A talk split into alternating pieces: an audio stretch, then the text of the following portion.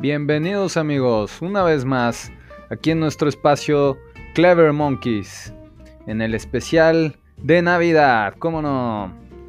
¿Alguna vez te has puesto a pensar en el origen de la Navidad? ¿Tú qué festejas cada 24 y 25 de diciembre? ¿Tiene algún sentido más trascendental para ti o es solo un momento del año en el que te reúnes con tus seres queridos a comer rico y dar y recibir regalos?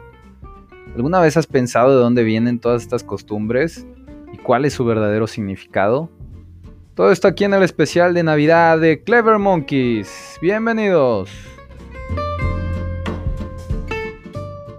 ¿Cómo están amigos? Una vez más, transmitiendo desde la nada hacia el todo, aquí en Clever Monkeys, con el origen de la Navidad. Fíjense que para hablar de este tema, me parece muy interesante abordar algunos otros anteriormente. Por ejemplo, tenemos algunas fiestas de otras culturas muy diferentes a las de nosotros, también de tiempos pasados, que se han relacionado con el 25 de diciembre, ¿no? Entonces, generalmente tiene algo muy peculiar que todas se relacionan con la personificación de un dios sol. Por ejemplo, en los romanos pues creían en Apolo, los griegos creían en Helios, los persas creían en Mitra, aquí los aztecas en Tenochtitlán creían en Huitzilopochtli y los incas en Inti. Entonces, todos estos deidades tenían sus festejos en fechas relacionadas con el 25 de diciembre y sobre todo con el solsticio de invierno. El solsticio, para los que no sepan, es, tenemos dos solsticios en el año, ¿no? Es el momento en el que el sol alcanza su mayor o menor altura en el cielo, ¿no? Si lo tomamos con respecto del Ecuador. Entonces, cuando se ve más al sur, pues es el solsticio de invierno, y cuando se ve más al norte, es el solsticio de verano, ¿no? Entonces, el solsticio de invierno es el 21 de diciembre y es cuando el día es más corto. Por eso algunas de estas culturas que les mencioné creían que el dios sol nació el 21 de diciembre, el día más corto del año, y que los días se hacían más largos a medida que el dios se hacía más viejo. Entonces, era como un ciclo, ¿no?, de renovación en el cual al final de este ciclo en el 21 volvía a nacer, ¿no? Entonces, vamos a hablar un poquito más a detalle primero acerca de los romanos. Ellos celebraban el 25 de diciembre una fiesta que le llamaban Natalis Solis Invicti, o en su traducción al castellano, el nacimiento del sol invicto. Esto estaba, como ya les había mencionado, asociado con Apolo, y pues bueno, ellos le denominaban al solsticio de invierno Bruma. En tiempos de Julio César, que estamos hablando de 45 antes de Cristo, el 25 de diciembre, que era el día que se celebraba a Apolo, pues coincidiría con nuestro calendario actual, que es el gregoriano, entre el 21 y el 22 de diciembre, ¿sí?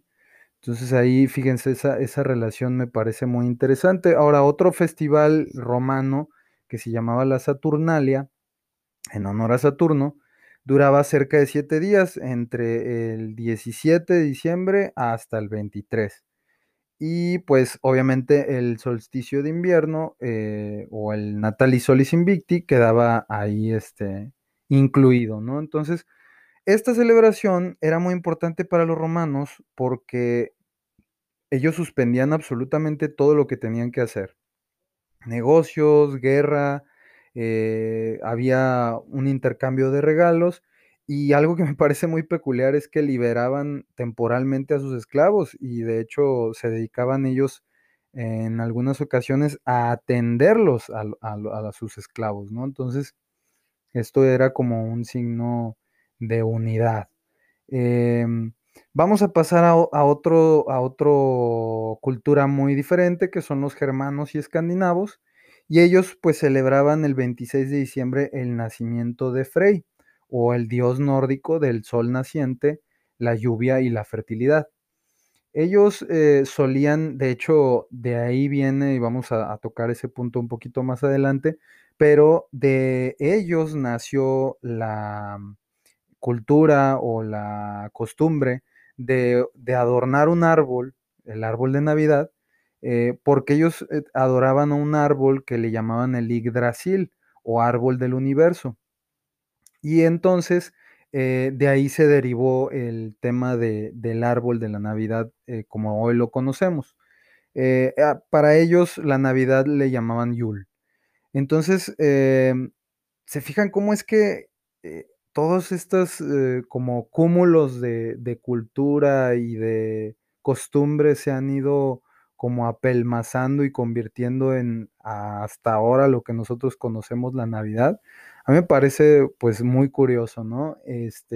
Hablando un poquito más de los aztecas, ellos celebraban durante el invierno el advenimiento de Huitzilopochtli, que era el dios de la guerra, y pues bueno, eso a ellos le llamaban en ese mes Panquetzalitzli, no sé si lo pronuncié bien, pero Panquetzalitzli, ¿no?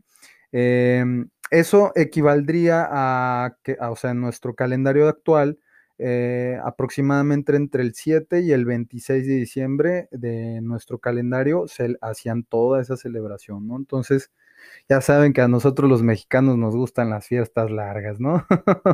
Entonces, eso era por parte de los aztecas, ¿no? Los incas, por otro lado, celebraban el renacimiento de Inti, o el dios sol. Esta fiesta era llamada Capac Raymi, o fiesta del sol poderoso, y por su extensión, o sea, por todo lo que duraba, al nombre...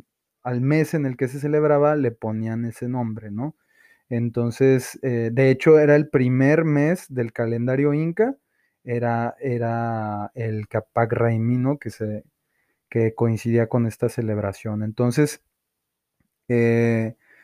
pues sin darle más vueltas al asunto, la Navidad tal cual en latín significa nativitas o nacimiento. Y lo que se celebra en realidad en esta, o bueno, el origen de cuál es esta celebración fue el nacimiento de Jesús de Nazaret. Entonces, es muy peculiar porque ni siquiera en el Antiguo Testamento ni en el Nuevo Testamento está la fecha exacta en la que nació Jesús. Entonces, se rumora, o bueno... En los historiadores, si consultas, varios historiadores mencionan que adaptaron esta celebración en el 25 de diciembre para acaparar, por así decir, o para renovar las usanzas de las creencias paganas, ¿no? De cara al cristianismo. Entonces, por eso es que, pues bueno, inspirados en los evangelios de San Mateo y San Lucas, se decidió fijar la fecha con el fin de que los fieles del cristianismo, los nuevos fieles, se alejaran de las celebraciones paganas, ¿no? Entonces, y que bueno, todas estas tenían que ver o estaban vinculadas con el solsticio de invierno. A mí se me hace súper peculiar todo esto y pues no sé, díganme ustedes qué opinan en los comentarios o mándenme un mensaje de voz ahí en los que me escuchan Spotify. Pero bueno, vamos a hablar de otra costumbre que se me hace también pues interesante platicarlo, porque pues es algo que muchos todavía hacemos. Yo, por ejemplo, en lo particular me gusta, bueno, me estoy refiriendo al árbol de la Navidad. A mí me gusta, la verdad, comprarlo vivo, porque siento que digo, a pesar de que hay estos centros en los que plantan los pinitos para que los cortan a final del año y pues no crean un impacto tan grande ecológico, pues yo considero que es mucho mejor comprar uno vivo, lo compras en su maceta, te sale al mismo precio, si no es que más económico. Yo lo encuentro en un vivero cerca de mi casa y sin problema. Ya tengo muchos años con esta costumbre de que al final de la Navidad pues lo planto en un parque o se lo regalo a alguien que tenga un lugar en donde plantarlo, y pues se me hace una bonita costumbre. Pero bueno, vamos a platicar también de dónde nace esta costumbre, ¿no? Se supone que Jeremías, un profeta del siglo VII a.C., decía que las costumbres de los pueblos son vanidad.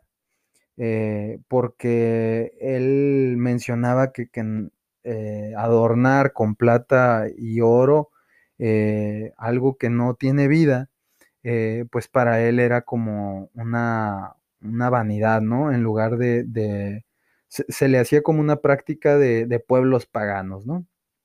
¿Qué diría si nos viera el día de hoy?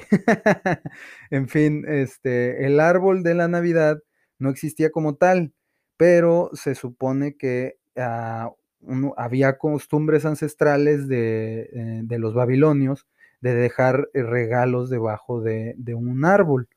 Entonces, según los historiadores, Tertuliano, un cristiano que vivió entre los siglos II y III después de Cristo, critica los cultos romanos paganos, imitados por algunos de sus correligionarios, de colgar laureles en las puertas de las casas y encender luces durante los festivales de invierno.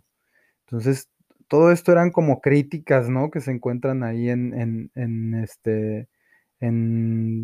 me imagino que libros o códices o pergaminos que se encuentran por ahí los historiadores, y pues de ahí van armando la historia, ¿no? De qué es lo que fue pasando. En fin, ya habíamos mencionado las Saturnales o Saturnalias de los romanos. Y pues en los Saturnales también decoraban los robles con frutas y velas durante los solsticios de invierno. Esto era símbolo de fertilidad y de regeneración, porque ellos pensaban que así ayudaban al árbol a reanimarse para que volviera. Pues como ustedes saben, los árboles normales pues tiran sus hojas en el otoño, y pues bueno, cuando viene el invierno ya no tienen hojas, y en primavera vuelven a sacar sus hojas, sus flores y sus frutos, etcétera, ¿no? A menos que sea un siempreverde, ¿no? Como un pino, que ahorita vamos a hablar también de ese tema. Entonces, se supone que hay dos como ciudades ahí medio extrañas, o bueno, más bien para mí no son tan conocidas. En algún momento las escuché por ahí en la prepa cuando estudié geografía. Pero Estonia y Letonia se supone que se pelean por ser como la cuna de la tradición del árbol de Navidad. Pero bueno, antes de llegar ahí vamos a hablar acerca de las costumbres de la gente que estaba por ahí más en el norte, ¿no? En el siglo VII había un roble consagrado, el árbol del universo o Yggdrasil. A este árbol se lo consagraban a Thor en la región de Gis, en el centro de Alemania, y cada año durante el solsticio de invierno se le ofrecía un sacrificio. Literal, sacrificaban ahí no sé si animales, me imagino, ¿verdad? O hasta gente, no sé, habría que investigar más a fondo. Pero bueno, hay escritos acerca de que el misionero Bonifacio llegó y taló el árbol, así como lo oyen, llegó y le valió queso sus costumbres y taló el árbol ante la mirada de todos los druidas atónitos, les leyó el evangelio y pues les ofreció un abeto en son de paz, ¿verdad? Y les dijo: este árbol representa la vida eterna porque sus hojas siempre están verdes, que eso es de lo que hablábamos, ¿no? Los pinos es una especie siempre verde, entonces pues no tira sus hojas cuando llega el otoño. Entonces Y les dijo que, pues bueno, era un árbol muy importante porque sus copas siempre señalaban hacia el cielo. Entonces, a partir de esa situación, ¿no?, con Bonifacio, empezaron a talar abetos durante la Navidad, y por algún extraño motivo se colgaron de los techos, que eso sí, yo estuve investigando, supe por qué, pero bueno, se cuenta que el teólogo Martín Lutero puso unas velas sobre las ramas de un árbol de Navidad porque centelleaban como si fueran las estrellas en la noche invernal, ¿no? Todo era como muy representativo. Entonces se supone que esto comenzó, o bueno, esta como costumbre de talar ya los abetos y colgarlos de los techos y adornarlos, comenzó en estas dos ciudades, en Tallinn, que está en Estonia, en 1441, y después en Riga, que está en Letonia, en 1510, ¿no? Entonces, súper peculiar, ¿no? Esto de los árboles, de cómo representan la vida y la regeneración y etcétera, ¿no? Qué padre sería que no tuviéramos que cortarlos para disfrutarlos. Aparte, huelen súper padres si los tienes en tu casa. Yo creo que hasta limpian el ambiente, ¿no? Porque pues producen oxígeno. Y se siente así una vibra padre cuando tienes una planta grande en tu casa, ¿no? Yo aquí tengo varias. En fin, otro de los temas muy importantes en la Navidad, pues es el tema de Santa Claus, ¿no? Es una costumbre que a muchos niños, pues, se les inculca, ¿no? De que les traen los regalos y que toda la Nochebuena, que es el 24... se la pasa en la noche ahí viajando en su trineo, repartiendo regalos, ¿no? Entonces, se supone que esto es un personaje legendario que viene, o más bien le llamaban San Nicolás, o el viejito pascuero, o Santa Claus, o Papá Noel, dependiendo de la parte en la que vivas, pues lo conoces de una forma distinta, ¿no? Pero, pues bueno, sin embargo, pues San Nicolás representa a... necesita de varios renos para unos renos voladores ahí mágicos que empujan un trineo y que le permiten repartir todos los regalos, ¿no? Entonces, aunque esta es una leyenda muy antigua, se supone que se vincula a la mitología escandinava y a dioses como Odín, Thor y Saturno, y algunos incluso ubican sus orígenes en Asia. Se señala que esta figura está inspirada en un obispo cristiano que se llamó San Nicolás de Mira, que vivió en el siglo IV en Anatolia, territorio que hoy es Turquía. A mí me parece, yo no sé si ustedes qué piensan, pero Turquía se me hace uno de los lugares más enigmáticos de la Tierra. Creo que es un lugar con bastante historia, en específico Constantinopla, se me hace pues la sede de tres grandes culturas, entonces a mí me gustaría mucho, es uno de los lugares que me encantaría conocer, ¿no? Entonces, fíjense, de ahí se supone que está inspirado en este personaje que vivió ahí, ¿no? En San Nicolás de Mira. Entonces, bueno, se cuenta que el obispo, esta es una leyenda, ¿no? Pero se cuenta que era muy bondadoso y que se supone que él ayudó a tres doncellas pobres que no tenían dote para casarse. Para los que no sepan, en la antigüedad o todavía en algunos países con otras culturas, cuando una mujer se va a casar, la familia o el papá de la novia, pues hace un regalo que le llaman dote, como para, pues no sé, como para la manutención de la novia o como para ayudar a que formen su nuevo hogar esta pareja, ¿no? Entonces, la leyenda dice que pues no tenían dote, porque eran pobres las doncellas y pues en esos tiempos si no tenías dote para casarte, pues te vendían, así tal cual como lo oyen.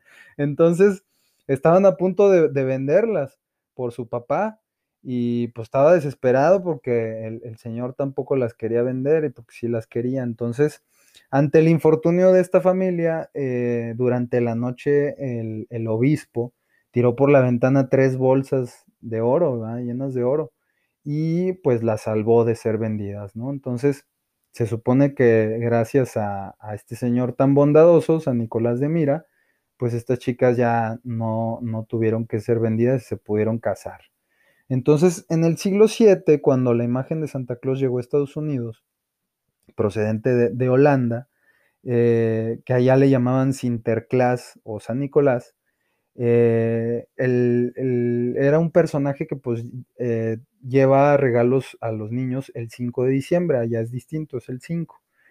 Entonces, los medios de comunicación en la actualidad pues, han tenido un papel muy importante en promover a Santa Claus, ¿no? Tal como lo conocemos hoy. A mí se me hizo muy peculiar pues saber de dónde surgió esta como imagen, ¿no? De un señor gordito, así, bigotón, que se la pasa todo el año ahí trabajando en su fábrica de juguetes para luego irlos a regalar. Y pues bueno, esto surgió de una ilustración que se realizó en 1870 por un dibujante alemán estadounidense que se llamaba Thomas Nast. Entonces él se basó en un poema que escribió Clement Moore. Entonces ahí en el video les voy a poner las imágenes del primer cómic, por así decirse, ¿no? Que era una ilustración de este cuate Thomas Nast. Y pues sí, es tal cual el viejito regordete buena onda que anda por ahí en la Navidad repartiendo regalos. Entonces, curiosamente en 1902, Nast fue nombrado cónsul general de Estados Unidos en Ecuador, bajo el gobierno de Roosevelt, Theodore Roosevelt. Y pues total, murió ahí mismo en Ecuador por una fiebre amarilla que le dio a este cuate, a Thomas Nast. Entonces, Santa Claus pues ha sido utilizado ampliamente como herramienta comercial, ¿no? Así es como yo lo conozco realmente. Desde que yo era un niño me acuerdo mucho los anuncios de esta empresa de refrescos de cola, ¿no? Que no voy a decir su nombre, pero con letras blancas y con fondo rojo que todos conocemos. Y de ahí, pues se supone que se utilizó su imagen por primera vez en anuncios publicitarios en 1930. Y pues el marketing ya saben lo que hace, ¿no? Entonces, esa es la imagen actual que nosotros conocemos de este gordito, buena onda, bigotón, ¿no? Y pues bueno, no sé qué les parece, para mí se me hace muy peculiar, no sé si ya conocían todos estos datos. A lo mejor les pareció aburrido o si les gustó, se les hace interesante. Me gustaría mucho que me dejen sus comentarios.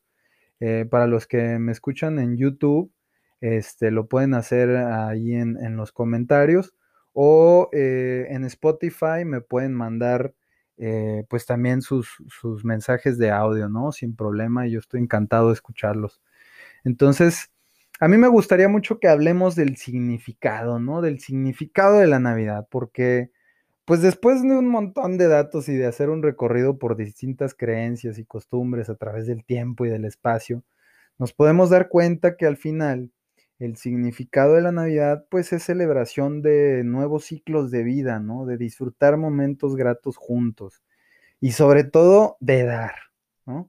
A mí yo sé que suena un poco trillado, pero es uno de los aspectos más importantes que yo le encuentro a la Navidad y que investigando, pues, desde todas las culturas y las creencias que le antecedían, pues, está esa constante, ¿no? Era dar algo.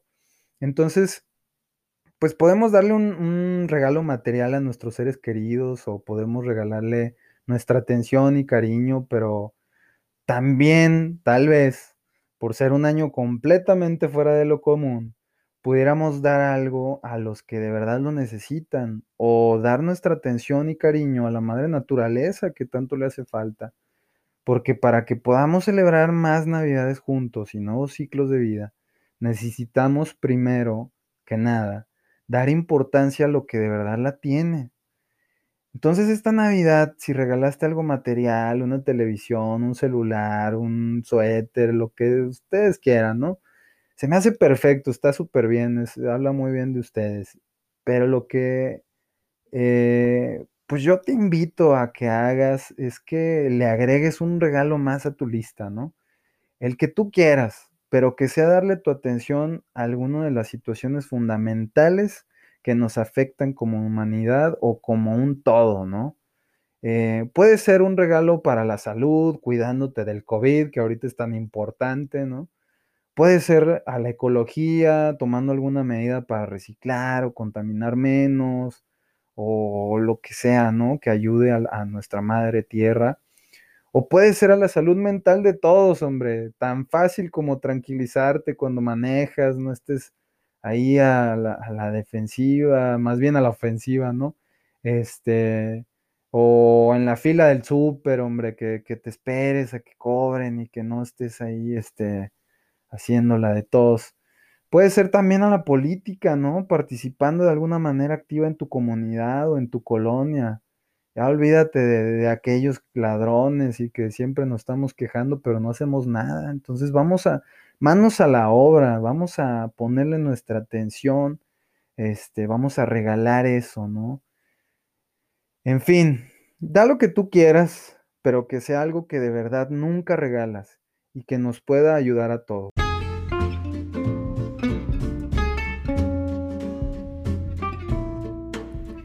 Y listo, mis monkeys, les agradezco infinitamente por la atención, por escucharme y por el interés. Y si te gustó, no olvides darle like, por favor, suscríbete a mi canal de YouTube. Y pues bueno, ya para cerrar, la recomendación de este episodio va a ser una canción que ustedes van a decir que no tiene nada que ver con la Navidad. Pero, tomando en cuenta que la mayoría de las culturas de las que hablamos festejaba el solsticio de invierno y le daba el significado del nacimiento de un nuevo ciclo, de un nuevo sol invicto, joven, renovado, más fuerte, que vendría a brillar con todo. Es por eso que les voy a recomendar esta canción que a mí me encanta, que se llama Here Comes the Sun, de los Beatles, que fue compuesta por un George Harrison en Inglaterra, por ahí de 1969, cuando caía la primavera y esperaba por el sol que viniera a brillar de nuevo. Les deseo una excelentísima y feliz Navidad, un próspero ciclo nuevo. Y esto es Clever Monkeys. Hasta la próxima.